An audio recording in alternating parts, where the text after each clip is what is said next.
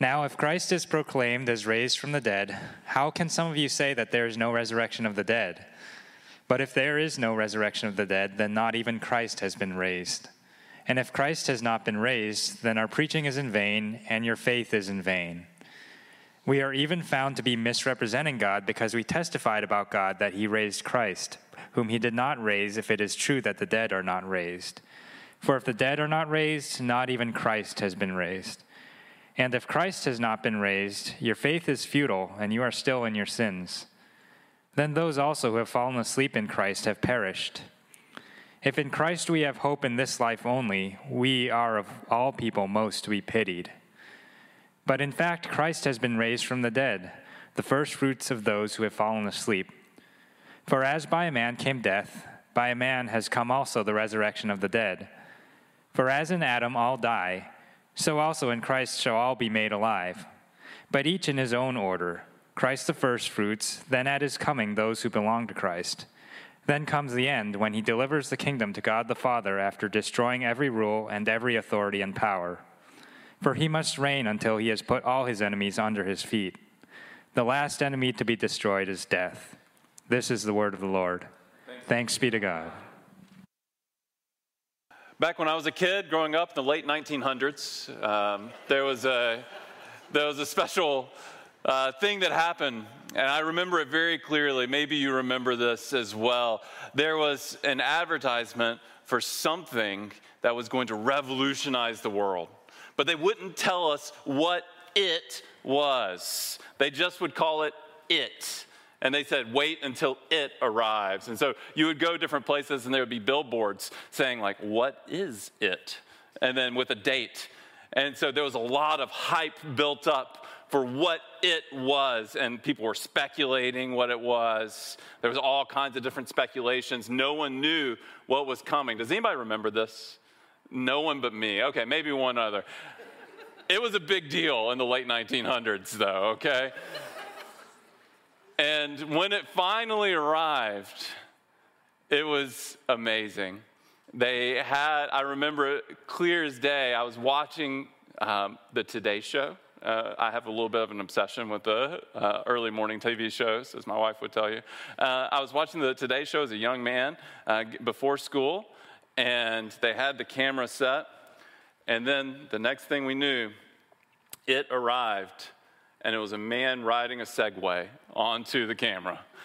Now, I don't know if you could have anything more anticlimactic than a Segway after all of that hype about what is it. But when the guy came out, he said, This is going to revolutionize the world. We're not going to be walking anymore. We're going to be riding these segways everywhere we go. And unless you're taking one of those weird tours of downtown Boston, that is just not true. No one rides a Segway. Uh, only like Gob from Arrested Development rides a Segway. And that was in the early 2000s. That was a long time ago. He was still riding the, riding the, the, the, um, the, thrills of the announcement. This Segway that they brought out, they brought this out as a proof of concept, as a prototype for a new way of living, so they would say. Uh, this was the new way that we were going to be getting around. And honestly, every great invention starts with just that. Every great invention starts with a proof of concept or, or a prototype. Airplanes, internal combustion engines, iPhones, even the great sleeper sofa all started with a prototype. You have to make one, make sure that it works, and then after you see that it works, you replicate it a million times over. In today's passage, we see that Jesus is a prototype for the resurrection. Jesus was the prototype for the resurrection from the dead. We're not celebrating just the fact that Jesus has risen from the dead. We're rejoicing because one day we also will be raised from the dead as he was. That is the argument that Paul is laying forward in 1 Corinthians 15. Let's dive into the passage just for a moment as we look at what he's saying here. Verse 12 Now, if Christ is proclaimed as raised from the dead, how can some of you say that there is no resurrection from the dead? But if there is no resurrection from the dead, then not even Christ has been raised. And if Christ has not been raised, then our preaching is in vain and your faith is in vain. So, to give you a little context of, of who Paul is talking to, Paul is, is speaking to the Corinthians. Corinth, Corinth was a wild place, all right? Corinth was a place where anything goes. There was some nuts stuff going on in the church at Corinth. Corinth made Vegas look like a monastery, okay? This was just a wild place to live. They were doing all kinds of stuff. It was a little rough around the edges. And it appears as though there were some in the church who were making the argument that, you know, people really aren't raised from the dead. No one's really been raised from the dead at any point. This doesn't happen. But Paul is then kind of obliterating this argument, and he's saying, look, if you say that, you're re- that no one is raised from the dead, that if the resurrection doesn't happen, that means that Jesus himself wasn't even raised from the dead. And if Jesus wasn't raised from the dead, what are we doing? That's what he's saying. What's the point? He says, Our preaching is in vain, our faith is in vain, this is all pointless. Go home.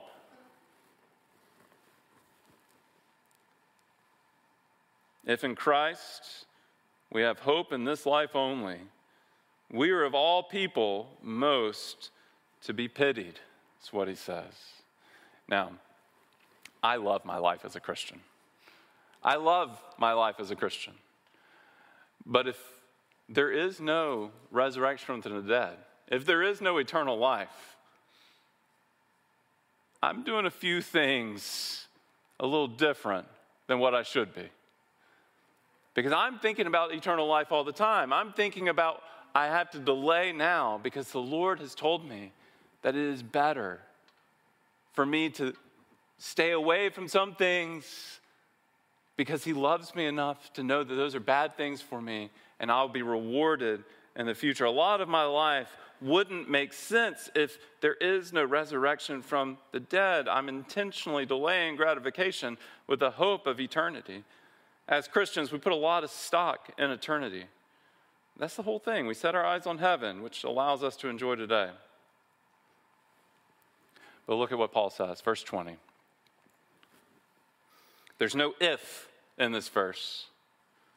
It's just, but in fact, Christ has been raised from the dead. He has. He's not saying if, he's just, but in fact, actually, he has been raised from the dead. How do we know? Well, you join us at 15 minutes after the service and let Jonathan convince you. We would love for you to do that. He's got a lot more arguments than what I'm going to offer right now. I'm just going to offer you what, what Paul gave the Corinthians. Because what he said just a few verses earlier is that we know that Jesus has risen from the dead because one, he fulfilled the messianic prophecies. All the Old Testament prophecies about Jesus, he fulfilled them all to the T. And not only that, but we know he raised from the dead because we saw him. That's what Paul's saying. He was walking around, he was appearing to people, over 500 people, and there wasn't a TV screen for him to go on to, okay? He's just walking around making himself very publicly known. We know that Jesus was risen from the dead because they saw him. The tomb was empty. Verse, there's a lot more reasons. I, would invite you to stick around afterwards to hear Jonathan give that full argument. The way that'll work, he'll, he'll give like a 15 minute presentation, then you get to ask him any questions that you want to with that. Verse 20, but in fact, Christ has been raised from the dead. He is risen. Got to keep you on your toes. Uh, the first fruits of those who have fallen. Now, what does that mean? The first fruits of those who have fallen asleep.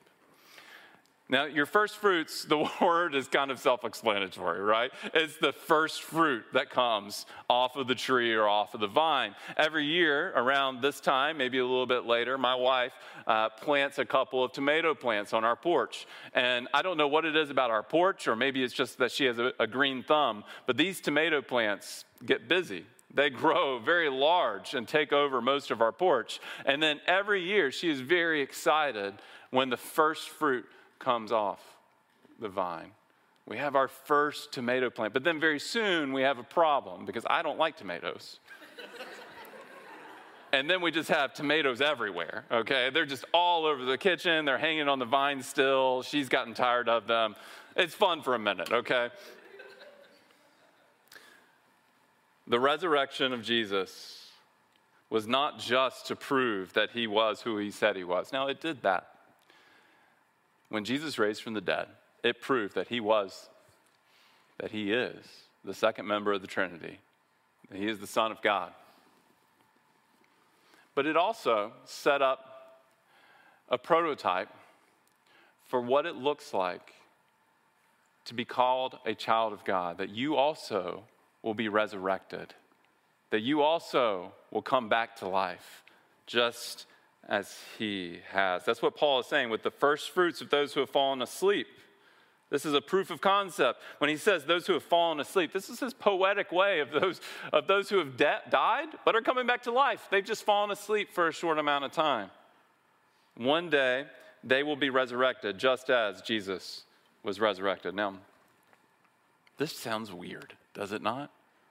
Because the biblical view of eternity, the biblical view of heaven, is so much different than the common view of heaven that we have. Normally, when we think about heaven, we think about disembodied existence of our souls floating around in comfy Charmin clouds, hanging out with chubby little angels while they play harps. And that sounds delightful. But if that's all heaven is, I don't know about you, I'm going to get bored after like the first 10,000 years. I think that the promise of Christianity is so much more than the common view of eternity that we have. It's so much more than simply reuniting with loved ones. I look forward to reuniting with loved ones. But it's so much more than that. There's so much more that Christianity offers. The great hope of Christianity is not disembodied existence in the clouds. The great hope of Christianity is that though you may die, you may come back to life if you are in Christ. That you will once again have air, oxygen filling your lungs. That you will get to live in communion with God throughout eternity. Here's how it works. Verse 21 For as by a man came death, by a man has come also the resurrection of the dead. For as in Adam all die, so also in Christ shall all be made alive, but each in his own order Christ the firstfruits, then at his coming back, those who belong to Christ. He's taken the argument all the way back to the book of Genesis. We've been going through the book of Genesis. If you've been with us for the past six months or so, we're about halfway through the book. We'd invite you to come next week as we continue to go through the book, and we're going to be ending it in just a couple of months. Then we'll be diving into another book uh, because we like to preach through books of the Bible. But the, the week that I had on Genesis this week, it was like the sins that uh, Jacob committed that were like Abraham. And I was like, eh, it doesn't have Easter vibes, okay? So we, we went to 1 Corinthians 15. And here he's saying that if you go back in, in Genesis, you'll find these people, Adam and Eve. And we know this story that they rebelled against God, they ate of the forbidden fruit. And through their rebellion, death entered the world. And because the first people rebelled against God, death has reigned since the time of Adam. All of us are in his representation leadership. He, he was our representative. And because of him, all people die. But what he's saying here is that if Jesus is now your representative, through faith in him, we live. You see, Jesus, he took on the sin that we deserve. He took on the sin that goes all the way back to the time of Adam. And he died the death that we deserve. He paid the penalty for that sin. And so when we place our faith in Him, it's like we're being hidden in what He has done for us. His death counts as our death. But you know what? His resurrection is also our representative. We also get new life because of what He has done. Jesus took on the sin of the world, He paid the penalty for our sin on the cross. They took Him down they placed him in a tomb. He stayed there, but not for long. Because on the third day, his lungs filled back up, his knees bent, and he got up. the stone was rolled away, and he made himself visible to his followers. Jesus is alive. He's alive today. He, he didn't die again. He, was, he ascended to heaven, taken back to be at the right hand of the Father. He is risen. Jesus is the prototype, the first fruits of our resur- resurrection, but he's also the prototype for what life is like in the resurrection. Now, we oftentimes think about Jesus kind of like a, a spiritual gumball machine. Like we put our, our quarter of faith in him, and then he spits out eternal life. That's the way that we think about it. Like I put a little hope in you, you give me eternal life. It's a, you know, quid pro quo, if you will. It's not like that. What Jesus is doing for us is he's not only exemplifying that we will be raised from the dead, he's exemplifying what resurrected life looks like. Because Jesus, what he wants most for us, what he wants most for you and I, is to experience the love that he has experienced throughout eternity past. Jesus has been at the right hand of God, and actually, I, I, talked about this a little bit on Good Friday if you made it down there. But when I think about the throne room of heaven, I think about God the Father in the middle, and then the Bible describes that the Son is at the right hand of God. So I think about like a lesser throne right next to him, and then maybe the Holy Spirit's over here. We don't know. That one's mysterious. And then all of a sudden, as I have this mental image, I've committed like four heresies of, of the Trinity. What the Bible describes Jesus as with his relationship with his Father is that he's, uh, John 1, verse 18, that he's at the Father's side. But this word side, you can interpret it different ways. And in fact, it's one of those few words that I think that the King James Version actually gets better than what we get it. The King James Version says that he's at the bosom of the Father. It's a word that could mean chest. it's intimately close. It's not just that he's over there, he's intimately close. Jesus has existed with the Father throughout eternity past in this beautiful dance of communion and fellowship. And Jesus is absolutely obsessed with his Father. Throughout the book of John, Jesus mentions his Father 117 times. Yes, I counted them. He's obsessed with him. He talks about his father more than he talks about sex, more than he talks about greed. He just wants people to understand the love of the father. And that's the whole purpose why he came. In his high priestly prayer, he says, Father, I know that you love them, and I am here so that they might know your love, that they might have it in them as I am in them. And so, life in the resurrection is not about quantity of life it's about quality of life. Yes, it's about quantity. We will be living throughout eternity, but I want you to think about heaven less about quantity because it's hard for us to imagine a thing like infinity, but more about quality because it's easy for us to imagine the feeling of love. Friends, the, the loving fellowship that the greatest father in the history of the world has enjoyed with his son I hope you've had a great relationship with your dad. I didn't. But I hope that you've had a great relationship with your dad and you have just these really positive experiences. I have a great relationship with my son, both of them.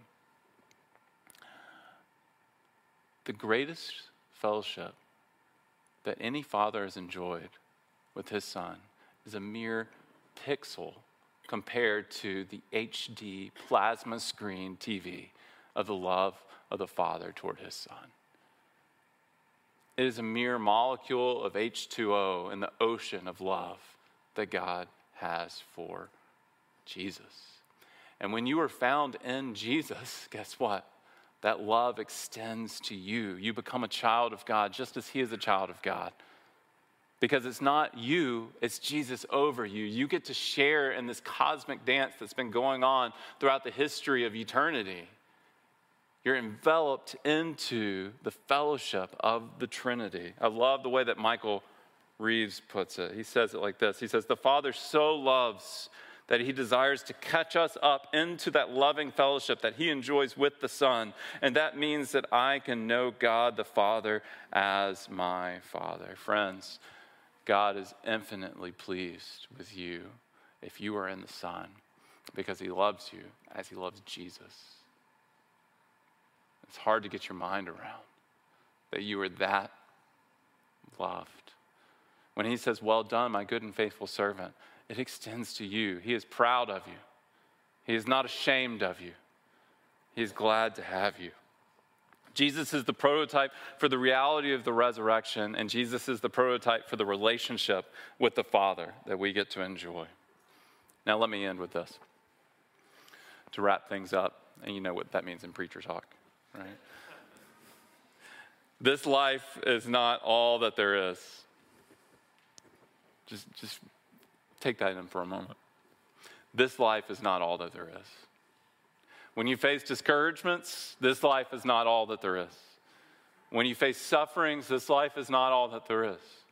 There's so much more that you are guaranteed because of what Christ has done for you. When we suffer in this life, it's so easy to get discouraged. And so here's an illustration that many preachers have used, including myself. If you've been around here for a little while, you might recognize this one, but I can't think of one that is better. Let's imagine that the Segway actually did change the way that we think about the world. And so they instantly have to make like 4 billion of these, okay, so that everybody in the world can, you know, not everyone, but, you know, family households have a Segway, they might share, something like that. And so they instantly have to make a lot of Segways. So let's, let's think about it like this. They, they probably build an assembly line, and then there's really tedious tasks to do. Like it's like you have one screw that you put into one place on the Segway every day. You screw it in, and then you get the next, the next one over. You screw it in, you know, next screw. Your job becomes just putting the same screw into the same stupid invention over and over and over and over again throughout eternity. But let's just say that it works like this. So you have two people and they both have to do the same task for six days. And so the first person you say, This is your job, this is what you're to do, you're just to make your normal salary, but this is what you're to do for the next six days. You're to do it for eight hours a day, and then after that, um, you'll just make the same amount that you're making currently. And then with the second person, they say, Yeah, this is your new job. You're going to be putting the screw into the Segway every single day. But at the end of six days, we're going to give you $5 million. Now, their perspective on placing the screw into the Segway is going to be quite different throughout the week. The first person is going to feel a little tired. They might even give up, be like, I'm going to my old job. Why am I doing this? Because I don't know what you do for a living, but I assume it's more interesting than placing a screw into a Segway over and over and over again. But the second person, you know, they're just they're just singing kumbaya over there. It's, it's a, happy day. They're, they're going to be bringing in the paycheck. The promise of future reward shapes the way we think about the present. The promise of future reward shapes the way we think about the present. And in Christianity, you are guaranteed, you are assured that you will be resurrected just as Christ was resurrected. Because that's what he said. And I don't know about you, but I'm believing the man who, who got up from dead, who was raised, risen from the dead. I'm believing what he said. He might be the one he said he was. And as we have faith in him, it helps us through each and every day. No one, friends, no one has a more sure and stable future than you. Set your eyes on things above, not on earthly things. This is the same message of hope that has helped millions of Christians throughout the history of the past 2,000 years. This has helped Christians in the lowest of places. Think about those who've gone before you. There are people that have suffered greater than you have suffered. And this is the message that has seen them through it. The same message that went to them goes to you. And it's that there's more to life than this, that Christ has won the victory, that death is defeated, and that he is alive. He is risen. He is risen indeed. All that we must do is trust on him. And then he envelops us into this relationship with the Father that we get to start to enjoy even today. You don't have to wait until your body starts to move again in the resurrection, but you get to enjoy this quality of life starting the moment you trust in Him. And so I encourage you, my friends, to interact with the Father, to see Him as He wants you to be seeing Him, as benevolent, kind, loving, someone who loves you as a child, as a father might love a child. On the night that Jesus was betrayed, he initiated a sacred meal. And this is a meal that we do to remember that he died for us. And we participate in this meal every week. And the church will continue to participate in this meal regularly until he comes again. And so, what he invites us to do is to examine our lives before we take this meal and say, Am I, am I walking with Jesus? And then, as we receive the communion meal, the body, he took the bread and he said, This is my body broken for you. And he took the cup and he said, This is my blood shed for you. And when we're receiving those things, we're saying, Jesus, you are my Lord, you are my Savior. And so, with all that being said, I want to invite you to stand as we sing praises to our resurrected King. Father, as we prepare ourselves to receive this sacred meal, we pray for those who are questioning whether or not they should take it right now. And we pray that you would give them assurance of salvation, that you would help them to relate with you in a beautiful way. And for those who can't take it, we pray that they might receive you today and be able to enjoy it with us next week. Jesus, we pray that you would give us great hope in life. God, thank you for sending your Son so that we might enjoy the power of his resurrection. Holy Spirit, we pray that you would fill this room with these last two songs, that we might understand your goodness and your grace in a new kind of way that you would help us to be able to reflect you, to love you, and to sing your praises. We ask this in Christ's name. Amen.